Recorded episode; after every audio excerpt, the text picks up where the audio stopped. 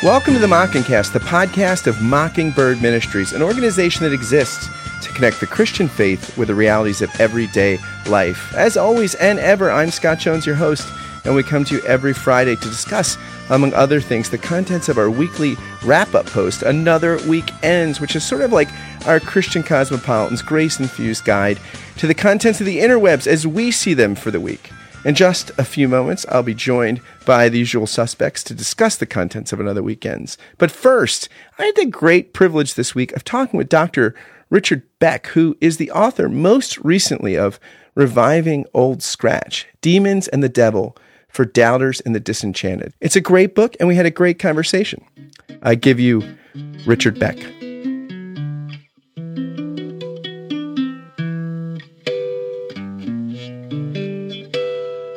All right, on the Mockingcast, for the first time, Dr. Richard Beck, who I've been reading your blog for a while, Experimental Theology, right? Right, that's right. I've been reading it for a while, and it's really great stuff, thought provoking, uh, intellectually substantive, but also incredibly readable. I mean, people that aren't that don't have like multiple degrees in theology or something, they they could go on there and really engage great ideas. And I want to compliment you. Your new book, Reviving Old Scratch: Demons and the Devil for doubters and the disenchanted. Not only is it a great read, but I feel like so many academics that write books have lousy covers. And while you can't judge a book by its cover necessarily, so it can it can make it easier, you know, to get into it. And I love the cover. It's red, black. The picture of Old Scratch, who is of course the devil. The devil.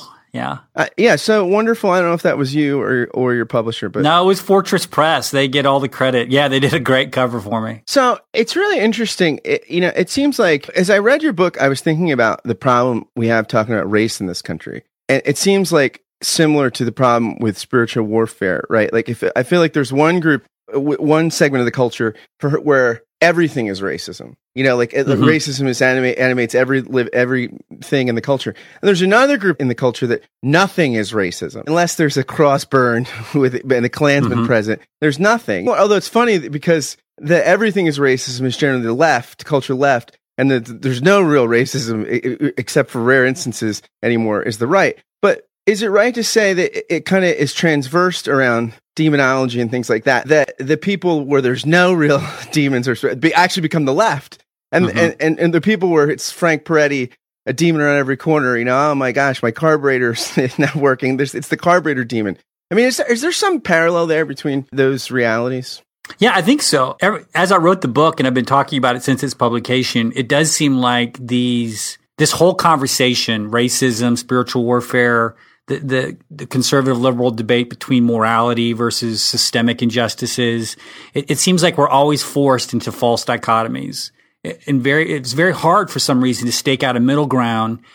And I think that middle ground is important because like with something like racism, it's not purely reducible to just a systemic uh, injustice. It's often a heart problem. Uh, but it's not just a heart problem. There's systemic issues. And it just seems like anytime Christians, liberal, conservative, engage in any of these conversations, they're forced to choose between the two. And I think, per your observation, miss the whole, the whole pattern um, that is that is behind the whole thing. Now, in your book, you suggest for thorny issues like how we think about spiritual realities, particularly dark and nefarious ones, and racism, maybe if we all took improv classes, we would pick up on a tool that would let us avoid some of the false dichotomies and reductionism. Yeah, that's I, I, use the the classic improv rule, which is yes and. And I should give credit to my wife here because I'm married to a theater teacher. Uh, so I've taken taken a cue from my wife Jana that yeah. So in, in improv, if somebody in a, in a scene gives you a premise, they come in and saying, "Ouch, my head hurts," or "Boy, I've had a bad day today." You're not supposed to just block them. They call it blocking, where you just negate it. Just say, no, you don't. Your head doesn't hurt because that just kills the forward momentum. Um, instead, you're supposed to say yes. You're supposed to accept that premise that their head hurts and then add something to it. So yes, and. So I kind of start the book off uh, with that as a, a, a way of doing theology, a way of stepping through the false dichotomy by saying, I don't have to choose. It's not either or, it's yes and. And so there's lots to be said about these subjects. So rather than shut down the conversation on the liberal or conservative side, embrace the truth that is there, but then add what you want to say to it, the other part. Whether if you're a liberal, you're going to add in the systemic part. And if you're conservative, you might talk about spirits or morality or other sorts of things that are important to your vision of the world. Now, you also say that in we live in a world that is characterized, at least in part, and you're kind of reference Charles Taylor here, but the, the, the reality of disenchantment, that the steel trap of modernity, I think Weber calls it, you know, le- leads to like efficiency, you know, and you can get strawberries in December and you don't get as many viruses and things like this. But we live in a disenchanted world. And you say that leads to the Scooby Doo theology. Now, I was a huge Scooby Doo fan as a kid. My favorite episode was when Batman and Robin were on.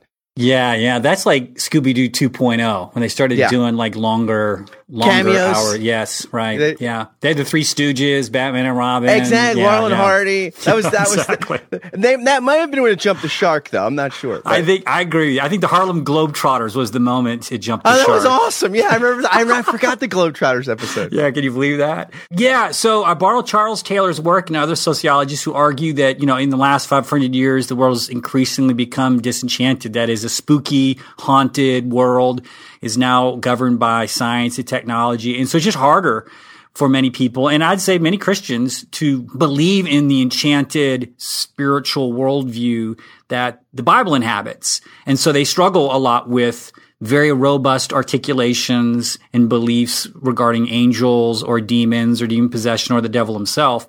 And so the book is, is mainly written for people who struggle from that end. Now, obviously, those kinds of Christians read a Bible that is inhabited by the devil and demons. So they got to do something with that language. And so I, I describe what they do as Scooby Dooification. And so in the early Scooby Doo episodes, the kids show up at a town where there's a, you know, a ghost or a goblin that's haunting the town.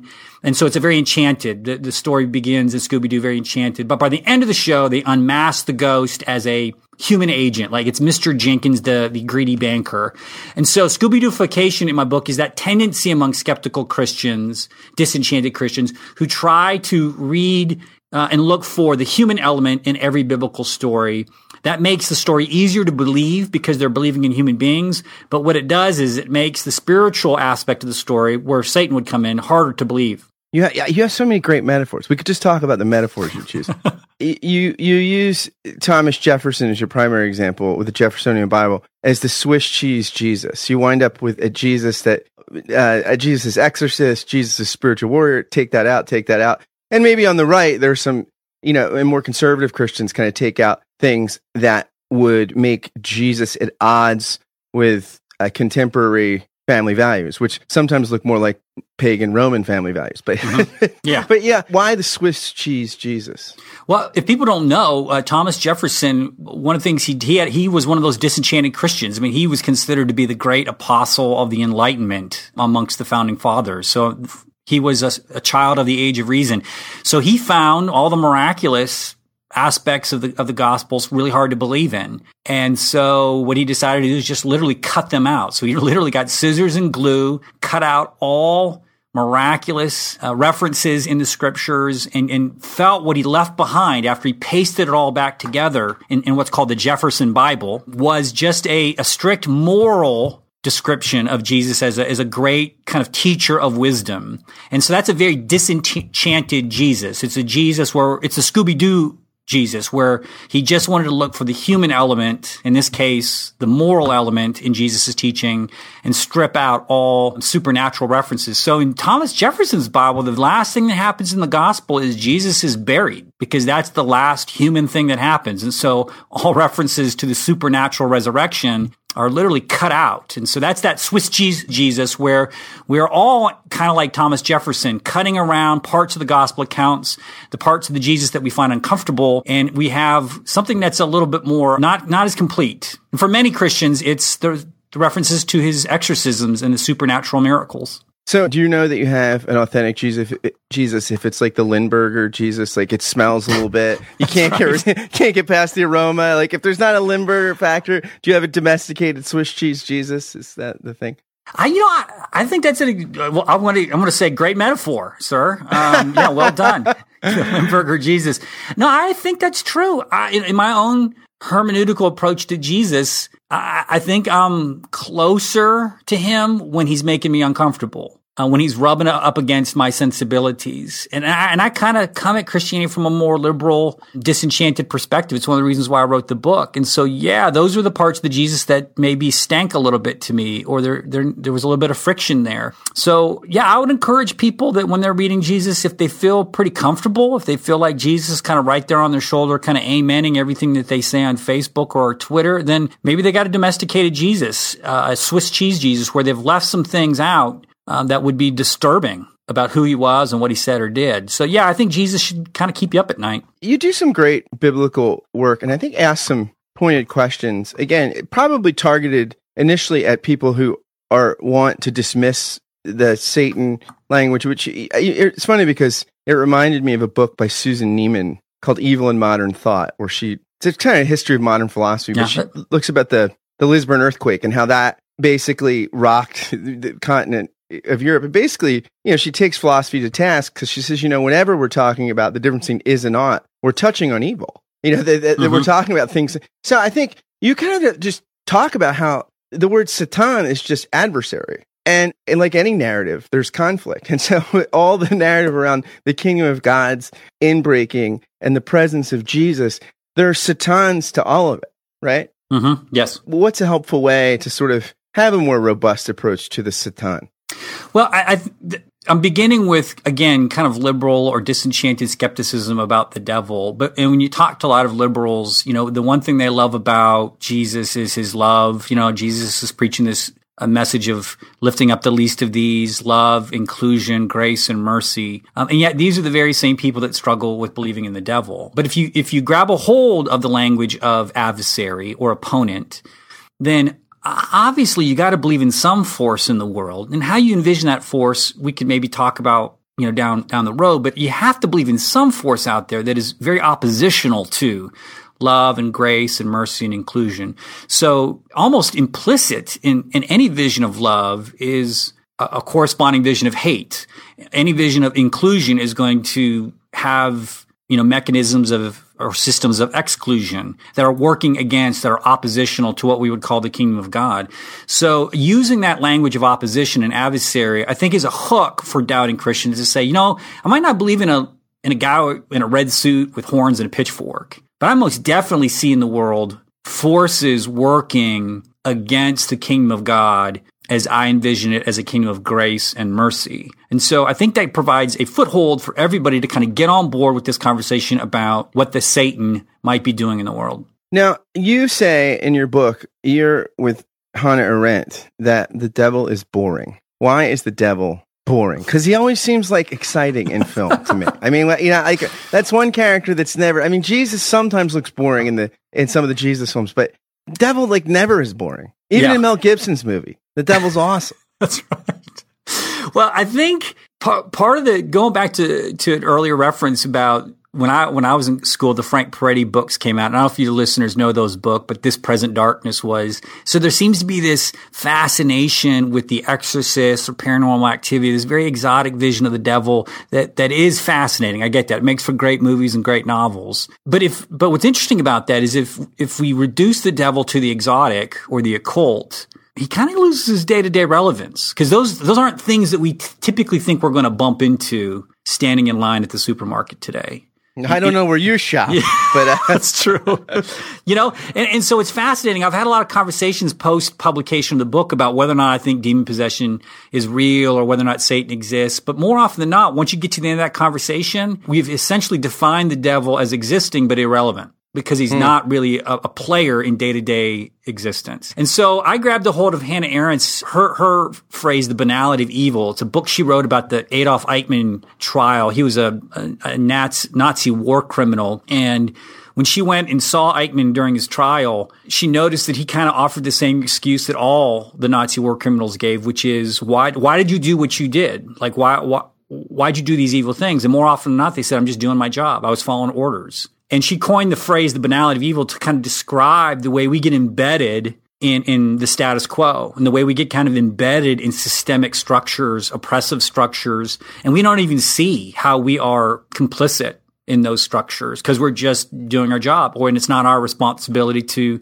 kind of say no. So I try to grab a hold of Arendt's argument that the devil is boring, the devil's been banal, to kind of put us all on the hook, to kind of say Satan is that kind of unseen backdrop institutionally or systemically that I'm just kind of a cog in the machine. And because I'm just a cog in the machine, I never notice the evil outcomes of the machine because it's not my responsibility to take responsibility for, for that evil. And so I think that's one of the greatest tricks the devil kind of plays on us is by spreading thin the uh, moral accountability. So nobody, people get hurt, but nobody feels guilty. Yeah, this is like C.S. Lewis says, right? And is it Mere Christianity where nobody does evil for evil's sake. It's always for some other end. You know, the uh, you know for my pleasure or for Germany's goodness. That yeah, Arendt says, look, this guy's a bureaucrat. I mean, he's just he's you know he I always loving country, following orders. You you talk about atonement theory in relationship to the relation the struggle with real spiritual forces of darkness, and you you point to some of the problems with the penal substitutionary view. Ex- explain why you see that as having a difficult time dealing with the reality of old scratch, the devil, and his forces, however we kind of understand them. What, what, why, and what would be, what are some alternative ways to think about it? Yeah. Again, I'm coming at a lot of these questions from kind of more of the progressive side of the Christian community. Uh, and one of the complaints you hear amongst Christians on the progressive or liberal wing is just concerns over the idea that God demands a blood sacrifice to be appeased. And that's a vision that kind of sits behind a lot of atonement theories in churches that, that God, because of his holiness, demands, you know, our, our very lives, that Jesus provides his life, God kills Jesus, and therefore he atones for our our sin. A lot of people struggle with the violence behind that, the bloodthirsty vision of God behind all of that. And so they're, they're shopping around for alternative atonement models.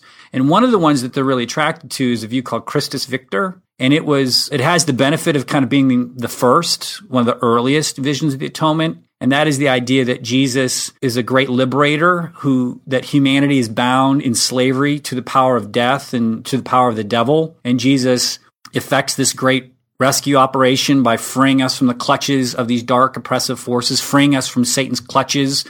The, the, this is the atonement model, by the way, of the Lion, the Witch, and the Wardrobe, where the witch, the white witch, has a blood claim on Edmund, who betrays his family, and Aslan substitutes himself for Edmund. But the the beauty of that model, in the eyes of many progressives, is that Aslan is nonviolent it's the witch, the Satan figure who has all the violence. And so God is wholly benevolent and nonviolent in this atonement model. But the trouble with that is, is that although lots of liberals and progressives are attracted to Christus Victor, they are the very same believers who are the disenchanted amongst us. They have the strongest skepticisms about the devil. So I kind of point out that irony in the book that lots of, there's lots of energy around Christus Victor as an atonement model, but it lacks the belief in oppressive spiritual slavery and bondage required for that whole emancipation atonement uh, mechanism to work. Now, isn't Anselm a demythologizer in the sense of when he comes up with early substitutionary atonement models? Isn't it because he's he's looking at some of the folk religion around demonology? That I mean, how could because I mean, isn't the one of the holes in the Lion, the witch, in the wardrobe approaches? How could God owe Satan? Right. and then yeah. even the debt is still paid with a substitution. So isn't there a kind of I wonder is is the problem with substitutionary atonement is because the way it gets preached in churches in some churches is instead of Jesus died because God loves us, it becomes Jesus had to die so that God could love us.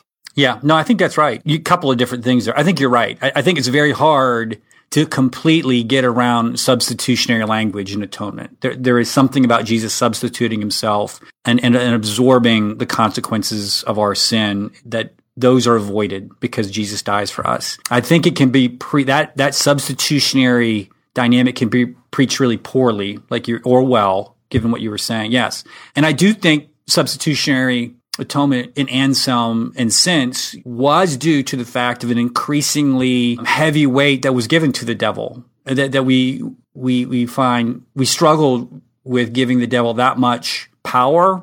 Like, why would God need to bargain with the devil? It just doesn't seem like God would need to bargain from the devil. It, it doesn't seem like Jesus would need to die to free us from the devil. He could just kind of forcibly take us take us away from the devil's grasp. So I do think, yes, that substitutionary atonement came to replace some of the increasing queasiness we feel in the outsized role the devil played in Christus Victor atonement. All I would point out to is that if we do want to recover Christus Victor, yeah, we're still going to have to deal with that problem. I don't know if any atonement language, if it's reduced to a pure theory or mechanism, gets gets away scot free. You're always going to have to do some work around the edges, and I think Christus Victor requires some of that adjustment as well. Do you ever worry that the kind of nuanced theology you're doing that, that its big weakness is you'll never get movie deals or theme parks. I feel like if you're a total demythologizer, you got the Da Vinci Code franchise, or you know, if you're the guys out in Kentucky, the Ken Ham, you got an ark, you got a. But you know, what do you? How do you? How do you? How do you sort of have a theme park or film around something that's real? Yet slightly depersonalized, existential, and yet object. I mean, you gotta that you need somebody that's got a good imagination for screenplays. No, I agree.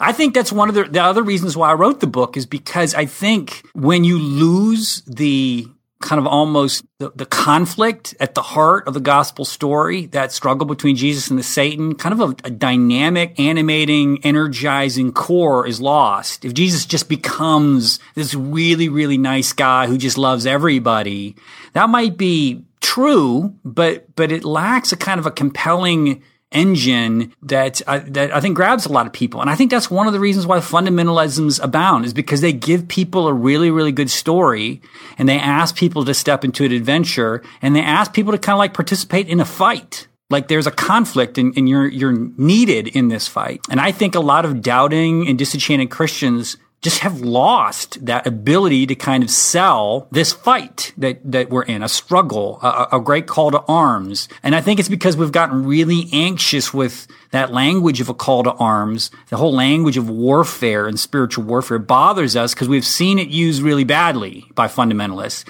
So we want to avoid it altogether.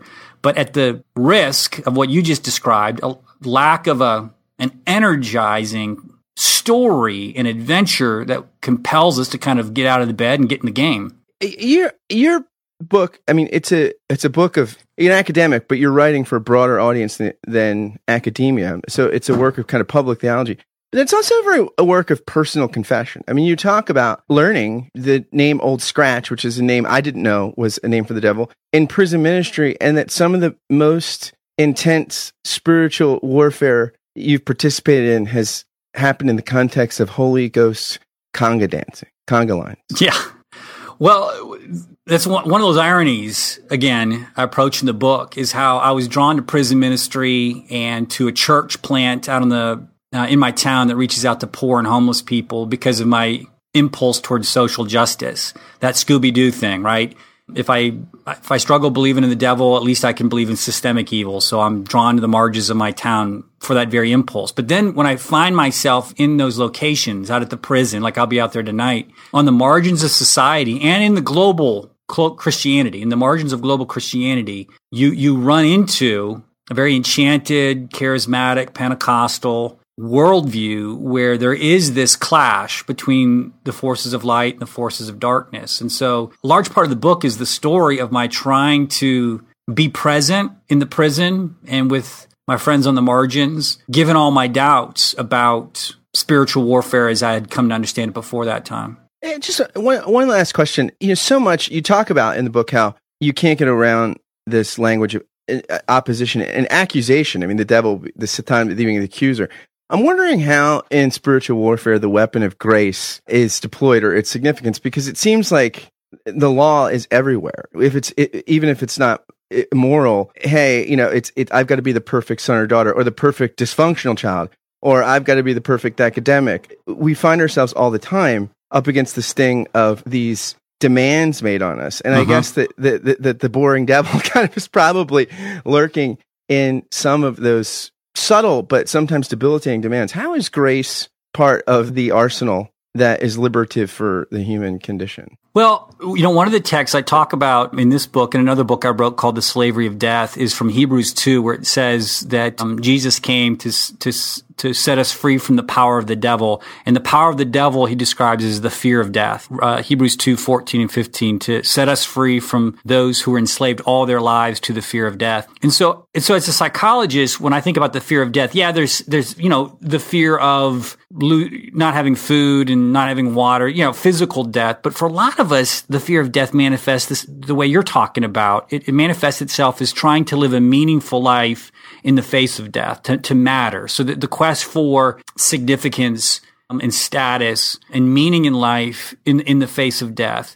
And a lot of that is, is, is how we construct our self-esteem. We, we our self-esteem is built around being successful by some metric that our culture gives us, some metric of success or significance. I think Henry Nouwen once said that the three great temptations are the temptation to be a powerful, spectacular, and relevant.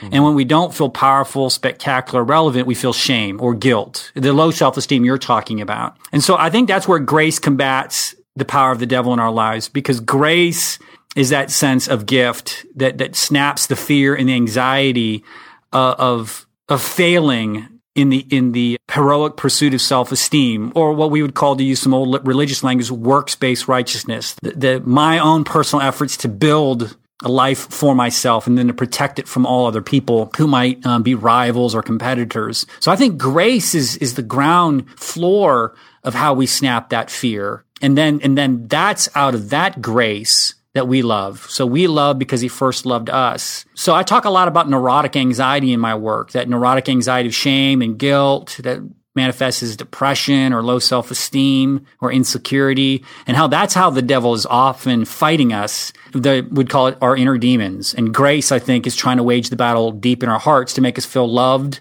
and and and beloved of god because if we win that battle then the rest flows pretty naturally. Richard beck thanks for joining us on the podcast. And again the book is reviving old scratch demons and the devil for doubters and the disenchanted. Everybody, get a copy of this book. It's a great read. Hey, thanks for having me. The devil went down to Georgia. He was looking for a soul to steal. He was in a bind because he was way behind and he was willing to make a deal. When he came across this young man sawing on a fiddle and playing it hot, and the devil jumped up on a hickory stump and said, Boy, let me tell you what. I guess you didn't know it, but I'm a fiddle player too. And if you'd care to take a dare, I'll make a bet with you. Now you played pretty good fiddle, boy, but give the devil his due. I bet a fiddle of gold against your soul, cause I think I'm better than you. The boy said, my name's Johnny, and it might be a sin, but I'll take your bet, and you're gonna regret, cause I'm the best as ever been. Johnny, rosin up your bow and play your fiddle hard, cause hell's broke loose in Georgia. Welcome back to yet another Mocking Cast. And I have with me Sarah Condon from Texas. Hey, hey. How are you, Sarah? Good. We're good. Back to school and the kids are going back to school and yep. you're you're getting your you know your days back i suppose. I am. I am. I love it. And jeff holsclaw sitting in for david Zahl the animating force of the zeitgeist had reproduced again. He and kate their newest child is thomas Zahl. So mazel tov prayers blessings for them. And jeff is coming to us from chicago how are yeah, you, Jeff? Yeah, we have the Central Time Zone being represented now here for all what, you what? East Coasters. Yep, Sarah and I. yeah, that's right. You really, you guys are are. I'm the minority, distinctly mm-hmm. time wise.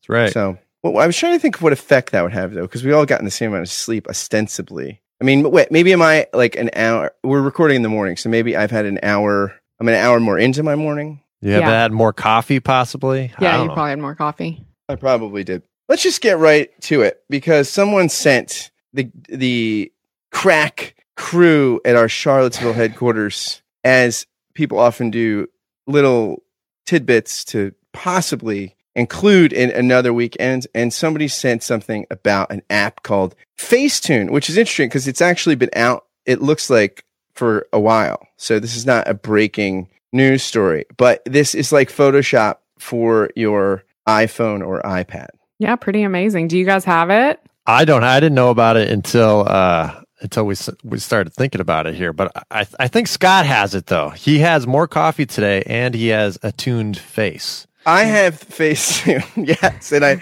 I think I got it maybe through Apps Gone Free or something, which is an app that sends you every day a list of the apps that go free in the App Store for usually for a day or a day and a half. So it is phenomenal. You it is like it is like Photoshop without needing to know how to do Photoshop. So you just sort of like it's all just like drag and Which means you can like change your face, you can get rid of your pimples, you can like puff up your lips, you can bring in your cheeks. You can just like change your entire pers- online persona through this app. No more color filtering like on Instagram. Now it's full on face tuning. Can't believe it. It's a scandal, Scott, that you have this on your phone. So if any of our listeners would like me to touch up a photo, they can send it a photo to Scott Jones. This has got to be a boon for Ember.com. online dating sites. Like I'm Oh, sure all yeah. those photos have just like drastically increased in in uh you know how how good people look. Uh, Well, I It- didn't know this was a thing. I mean, I, I knew that people were fixing their photos like celebrities, but I didn't know that like normal people were fixing their photos. So, um, Quote, now unquote, that I've seen the normal before and- people. normal people, now that I've seen the before and after, because they, this article has it, I am It's thinking of friends of mine who must have done this because it look you almost look like you're on the cover of a magazine. I mean, the way it smooths like your whole, it's like you have makeup on and you don't have makeup on. It's amazing. From the product listing, you can have perfect skin, a perfect Right. smile, and perfect hair. This is for the men who might have balding patches or a little gray. You can kind of get rid of that, which is Yeah. actually, you know, I could I could find a use for that. What about For babies who have eczema? Could you do that? I mean, you know what I mean? Ooh, like they've got a little go. eczema on their cheeks, just like put them under, and then suddenly your baby's like super glamorous. Yeah, Oh yeah, it's it's all doable. it's amazing. Oh my goodness. This like plays into all my worst thoughts about online personas and artificial lives and putting your best foot forward and everything. So I- Yeah. which could take over this whole program. So I think we should. But you know what, on. Jeff? don't You know what? I'm too lazy to whiten my teeth in real life. Like I know there's a kit. I know I could buy it. I know I could do it every night. In two weeks, my teeth would look better. But I'm just too lazy to do it. So I'm happy to know that there's a way for me to have whiter teeth. Like at least I just want the little gleam sparkle. I want like where's the where's the the picture app that puts the gleam sparkle on your teeth? It's awesome. That would be perfect. My teeth are pretty white, and what I do is I first off I floss every day, yeah, and I don't. after the floss I rinse with hydrogen peroxide. Then I then I brush. Then I use clear Listerine, like regular Listerine. Then I use whitening Listerine for the finish. but why do you Oh. bother doing that? Because you have Facetune Oh now, my gosh. right? Because one of my best friends is a dentist, and Ah. he I, like I like to get an A plus when I go into the dentist's office, which is Rittenhouse Dentistry. Dr. David Gardner. If you're in the Philadelphia area, he is the best dentist in the region, if not the country. Little plug. So there you go. Uh, you know, it's it's interesting though. Okay, let's say you get a headshot done for something. You know, let's say you're uh, you know promoting something, or and they're going to do all that touch up stuff, right? So this is what every like this is. Uh, you know, I'm sure that Jeff. I'm sure when you get a, a picture for Northern Seminary, they touch it up a little bit, or like, so basically, it's okay to have the touch photo, touched up photo, as long as you don't do the touching up. It's fascinating. yeah. Yeah. Yeah. Yep, That's so- true, right? So if you spend, you know, a couple hundred bucks to do a professional photo shoot, get the makeup, get someone to do your hair, uh, and then you get the photographer, and then they touch it up, and then you got your, you know, whatever your book blurb or whatever product you're selling. It's like, okay, so this is no different than that, right? so okay, Jeff has to retract all of his scathing remarks. There you go. I'm a flip flopper. That's why you have me on. I feel I, I feel unscathed now. So really, But Scott, li- you're just thrifty. So good. I, mean, I am. Good it's, for you. good, st- it's good stewardship. so, and again, listeners, if you want me to touch up your photo, send it to me. I, I've I've only used it a couple times, but I'm sure I could be good with it. I mean, we're going to put up the before and the after, obviously, but send them Exactly. in. Uh, yeah, obviously, yeah. now, also uh, in the fun category, somebody forwarded this letter that hit, there's several articles on it, so it's not like brand new, but uh, apparently somebody's written about it again. This letter right, that T.S. Eliot wrote to George Orwell in response to uh, Animal Farm. I guess that T.S. Eliot was. I don't know if he worked for or was just one of the consulting kind of editors for Faber and Faber who took a pass on Animal Farm. And the way he explains his criticism, like why he passed on it, is fascinating, right? Oh yeah, I thought it was super interesting. Yeah, we were talking earlier about the what was needed was not more communism, but more public spirited pigs, uh, Yeah, which yeah, I yeah, love. I mean, and T.S. Eliot obviously, I would think had a firm grasp of original sin, but perhaps not original sin in pigs. So, um, yeah, it's pretty fascinating. Yeah, he's being kind of ironic, right? Because he's saying that, you know, that one of the things he says is a problem is that basically uh, there's this critique in Animal Farm, which is this parable, of course, about these pigs that take over the farm and they're kind of Stalinists. And, you know, the one Snowball who is like the helper of the head, the Stalin type pig gets run out, right? So there's this like implicit, like, oh, is this like a, tr- like, is this like a, a plea for a pure communism? Like if it would have been pure, would it have been more effective? He, that's where he says uh, he thinks that his sympathies are Trotskyite, but it's not convincing because you split your vote without getting any compensating stronger adhesion from either party, i.e., those who criticize Russian tendencies from the point of view of a pure communism and those who, from a very different point of view, are alarmed about the future of small nations. After all, your pigs are far more intelligent than the other animals and therefore the best qualified to run the farm. In fact, there couldn't have been an animal farm at all without them. So that what was needed, someone might argue, was not more communism, but more public spirited pigs. Fantastic. and then he says, I'm sorry. You know, I love you. He says, yeah, I'm very sorry because whoever publishes this will naturally have the opportunity of publishing your future works. And I have regard for your work because it is good writing of fundamental integrity. I love that. I mean, that's like the that's like the best closed or rejection letter. Like, we don't like this, but we know you're capable of good things. So yeah, no, it's great. If only we had that much honesty in publishing these days. Now it's just like, oh, it's it's horrible, or or it's like we can't take it now. It's really great, but we just can't take it. It's like, Right. at least he gave reasons for it. That's fantastic. Right. He solidly read it. I would love to have uh, heard Orwell's uh, response to that letter. That would have been.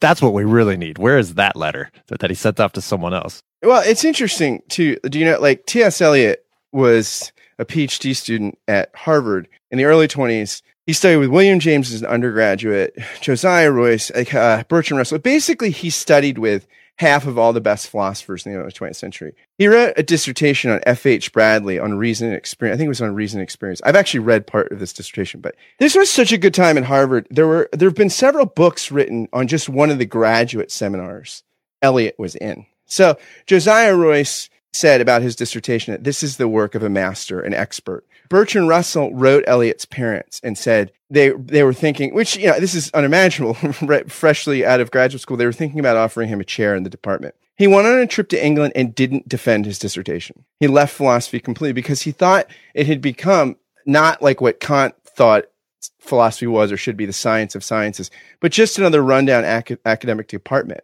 And it was funny because Eliot turned to literary criticism and became a man of letters to do what he thought philosophy should do, which was not explanation, but thick description. And he thought that, you know, he thought that the problem with explanations is they assume they're this sort of one sided thing that assume eternal truth as opposed to descriptions, which can always be built on and collaborated with. And you see some of this generosity even in this, in this letter. So I just think I, I have incredibly high regard uh, for T.S. Eliot and think that like in some ways he's a model for civic and public life. And also it's so like he had such a restraint and measure. You know, his most famous political treatise is called Notes Toward an Understanding of Culture, right? It's it's a it's a, phenomenal piece. Who published something called Notes? Notes towards it. You know, it's just the epistemic humility. Dostoevsky, Notes from the Underground. Just a. Dostoevsky. That's that's just the name of what Dostoevsky. Right. Hey, well, from the other end, I was reading some letters by Orwell about his uh, childhood upbringing, and he, ta- you know, just fr- from the other side, possibly is he like went to a pretty prestigious boarding school, but he was like middle class or lower class,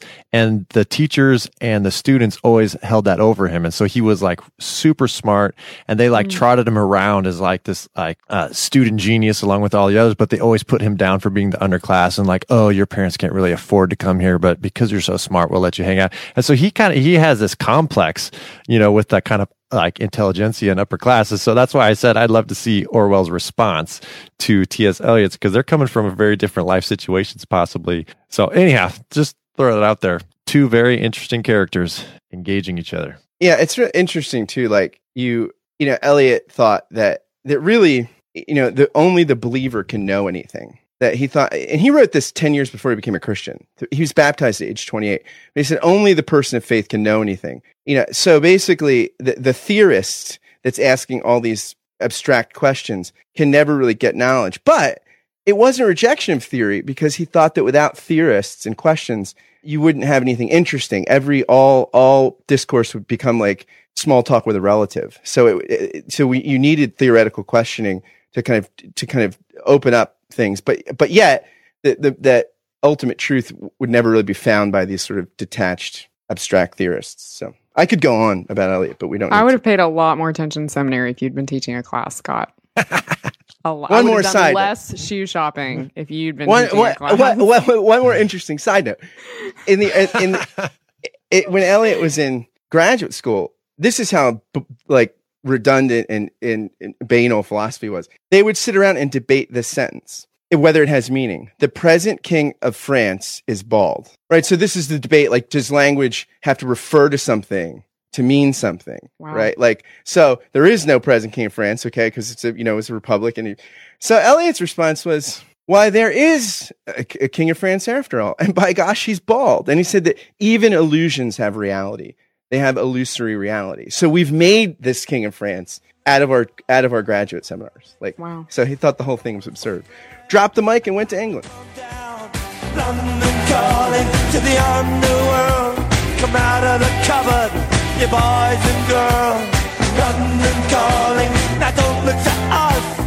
Phony Beatlemania is bitten the dust.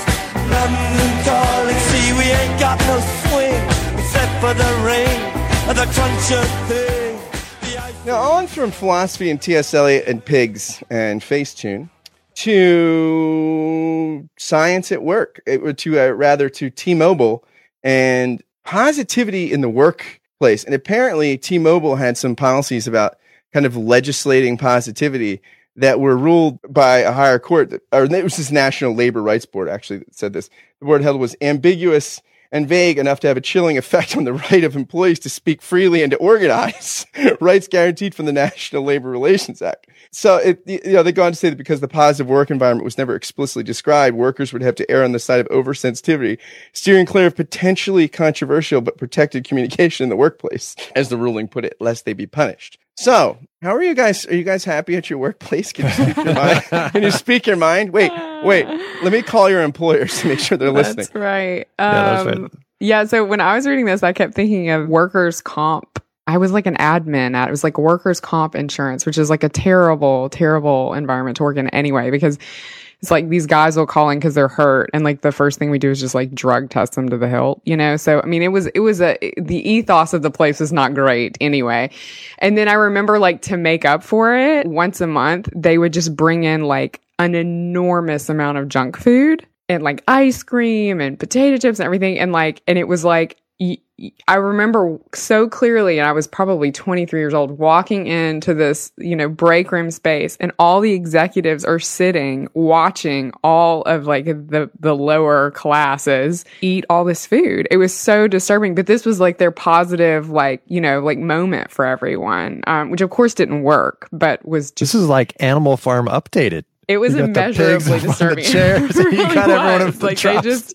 Oh my gosh, it was terrifying to me. So yeah, I, I but they were very. I, I I think in part because the work we were doing was so dark, there was this. It tried to be met with this um, extreme positivity, and I happened to like. I was like a lowly admin, but I happened to work right next to the HR department, and I've never seen people struggle so much to do their work. Like you know, yeah, it was pretty fascinating. So I kept thinking of this as I was reading the piece.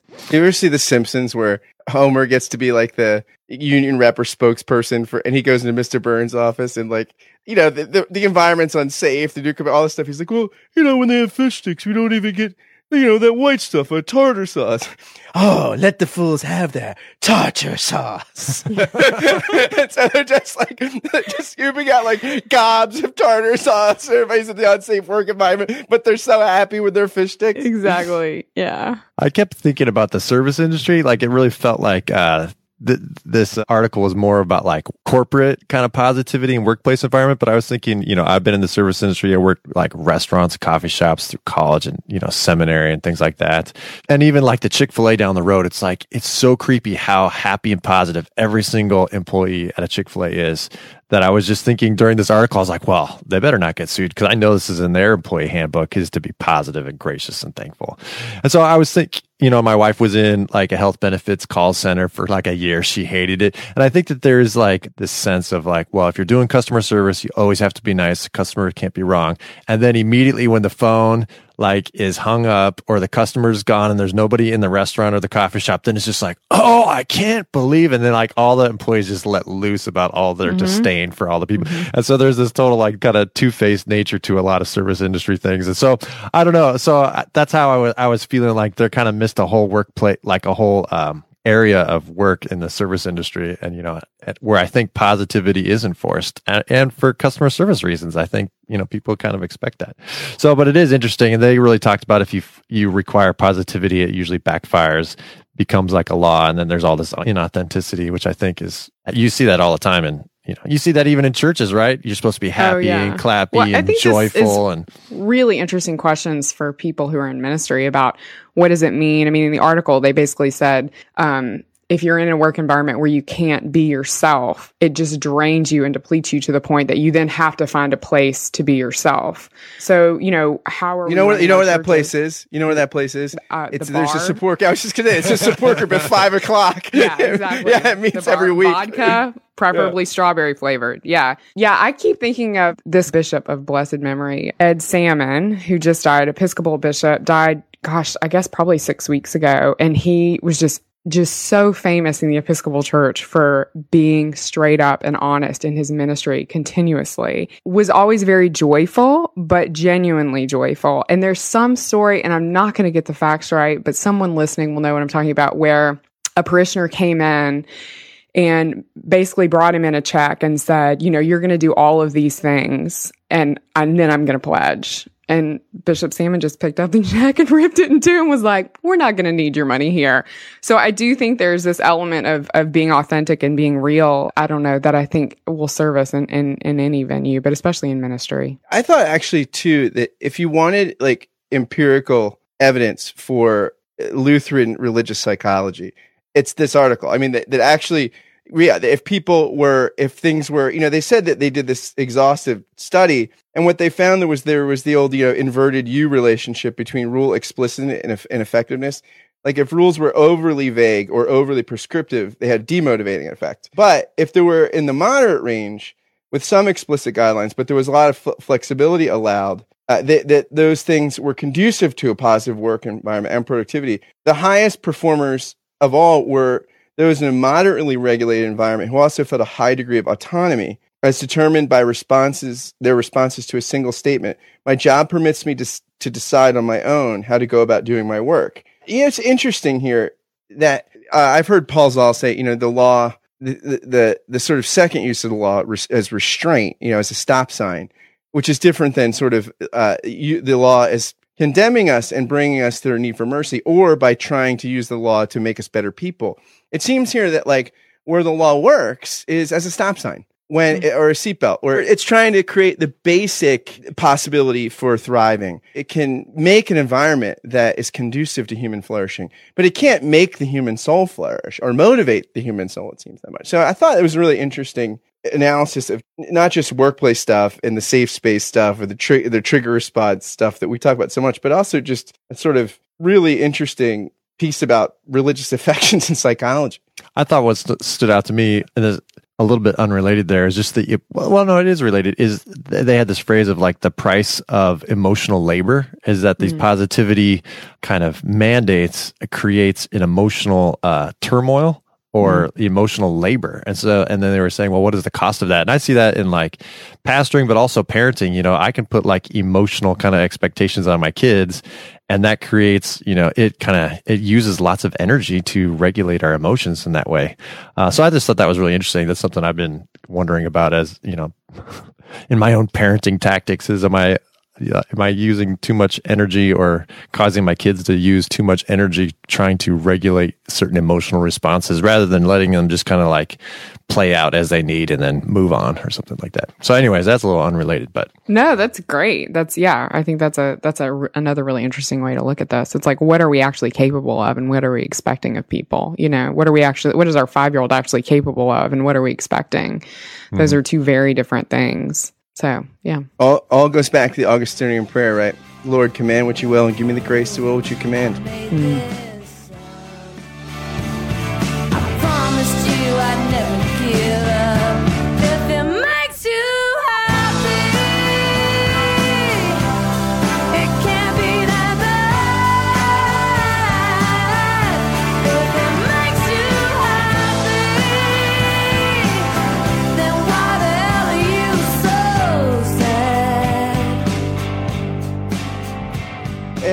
last, let's think for a little bit about the good old days. Because you know what? You know, we have a chance. We have a chance this election cycle to make America great again. We do. So Mhm. this was this is a really interesting piece that was passed that we discovered on Aeon, which I do not I've never read I, Aeon. I guess it's like an online kind of magazine or journal, but it's all about n- the allure of nostalgia and how nostalgia is is this thing that is seemingly uh, it, it- it just pervasive historically. Like the article opens with a passage from Hesiod, you know, 700 BC, which Golden was the first race of articulate folk created by the immortals who live on Olympus. They actually lived when Kronos was king of the sky, and they lived like gods, not a care in their hearts, nothing to do with hard work or grief, and miserable old age didn't exist for them. From fingers to toes, they never grew old, and the good times rolled. Translation, by the way, from Stanley Lombardo. I don't know if he added that little good times roll, but that's just fascinating. Here, you know, the, the author here just shows how cross culturally and transhistorically this addiction to nostalgia seems to be everywhere, and that he thinks it's pretty deleterious. You all get nostalgic. I hate nostalgia. Like, I'm like known for this. I hate nostalgia. What you Um, known for? Yeah, that well, in in family circles where people will like hold up something and be like, "This is why this is meaningful." I'm like, "That's just a thing. That's not meaningful." Um, What's something that you're lukewarm on? You're a uh, destroyer of the past, Sarah. I'm lukewarm. Are you lukewarm on anything? Like, not really. No. So I had a I- I had a moment as a child that um. So when people talk about the good old days, which they love to talk about in the state of Mississippi, w- where they talk about nostalgia in that way that that had made such a massive impact on me. I was sitting in the living room and um of my house I grew up in, and I was watching MTV, and there were some uh black folks on the television rapping. I don't even remember who it was. And my parents had a client over, um, a young man who's probably in his 20s, and he walked through the living room with my father and he gestured towards the television and in a way that white people will sort of codedly talk to one another about black people. He said to my father, Don't you miss the good old days, Mr. Taylor? Don't you miss when things were different?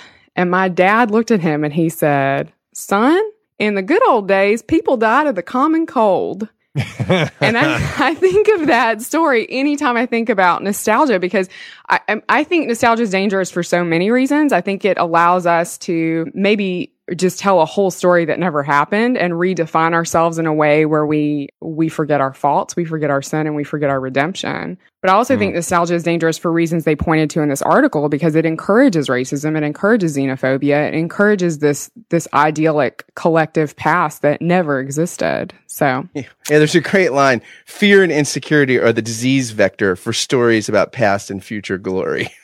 yeah, fantastic. Nice. I think do you like nostalgia?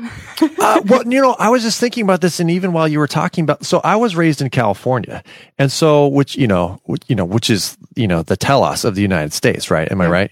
Right. And so, like, I think for us, it, uh, being raised in California, everything was very present, like, and moving forward. You know, I grew up in Silicon Valley, you know, so there's this Wow. myth of progress. Everything is like new and improved and space aged. My dad worked for an aerospace, you know, company, and so I don't really have this like nostalgic uh, kind of uh, ethos that maybe you, you experience uh, in the South or probably in the East. Maybe Scott, you could speak to that. And so, like in that sense, um, I think everything that uh, they were talking about nostalgia, I think is is problematic. But I kind of viewed it from the other end. Is that like I think nostalgia and utopia kind of usually go together. Is what we hope for the past is really what we want for the future.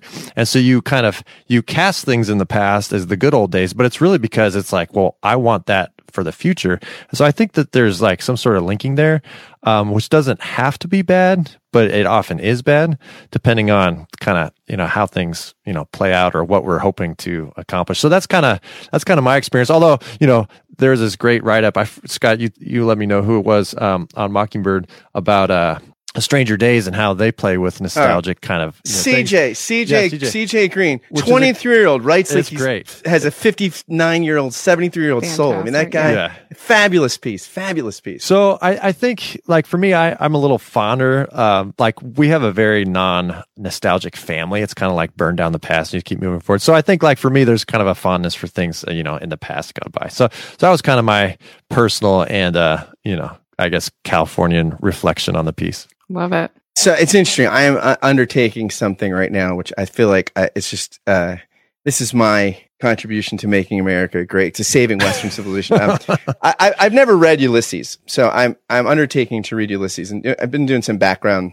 reading on it. And this guy Jeffrey Perl, who wrote a book which I, I think very highly of, and I think very highly of his work. Uh, it's called The Tradition of Return, and you know he he looks at why James Joyce chooses uh, first off chooses uh, Ulysses, you know the uh, which would be the um, Latinized rendering of Odysseus, right? Right, and he uses not the Iliad, right, the, but the Odyssey, the coming home. Perl thinks that this is the sort of one of the, the primal, and the, the author of the Aeon piece says the same thing. That in, in the conclusion, he says that like one's childhood home, golden age myths can be difficult to leave behind. Perhaps it will be easier to let go, knowing that the sooner we do, the sooner a real golden age may come to pass.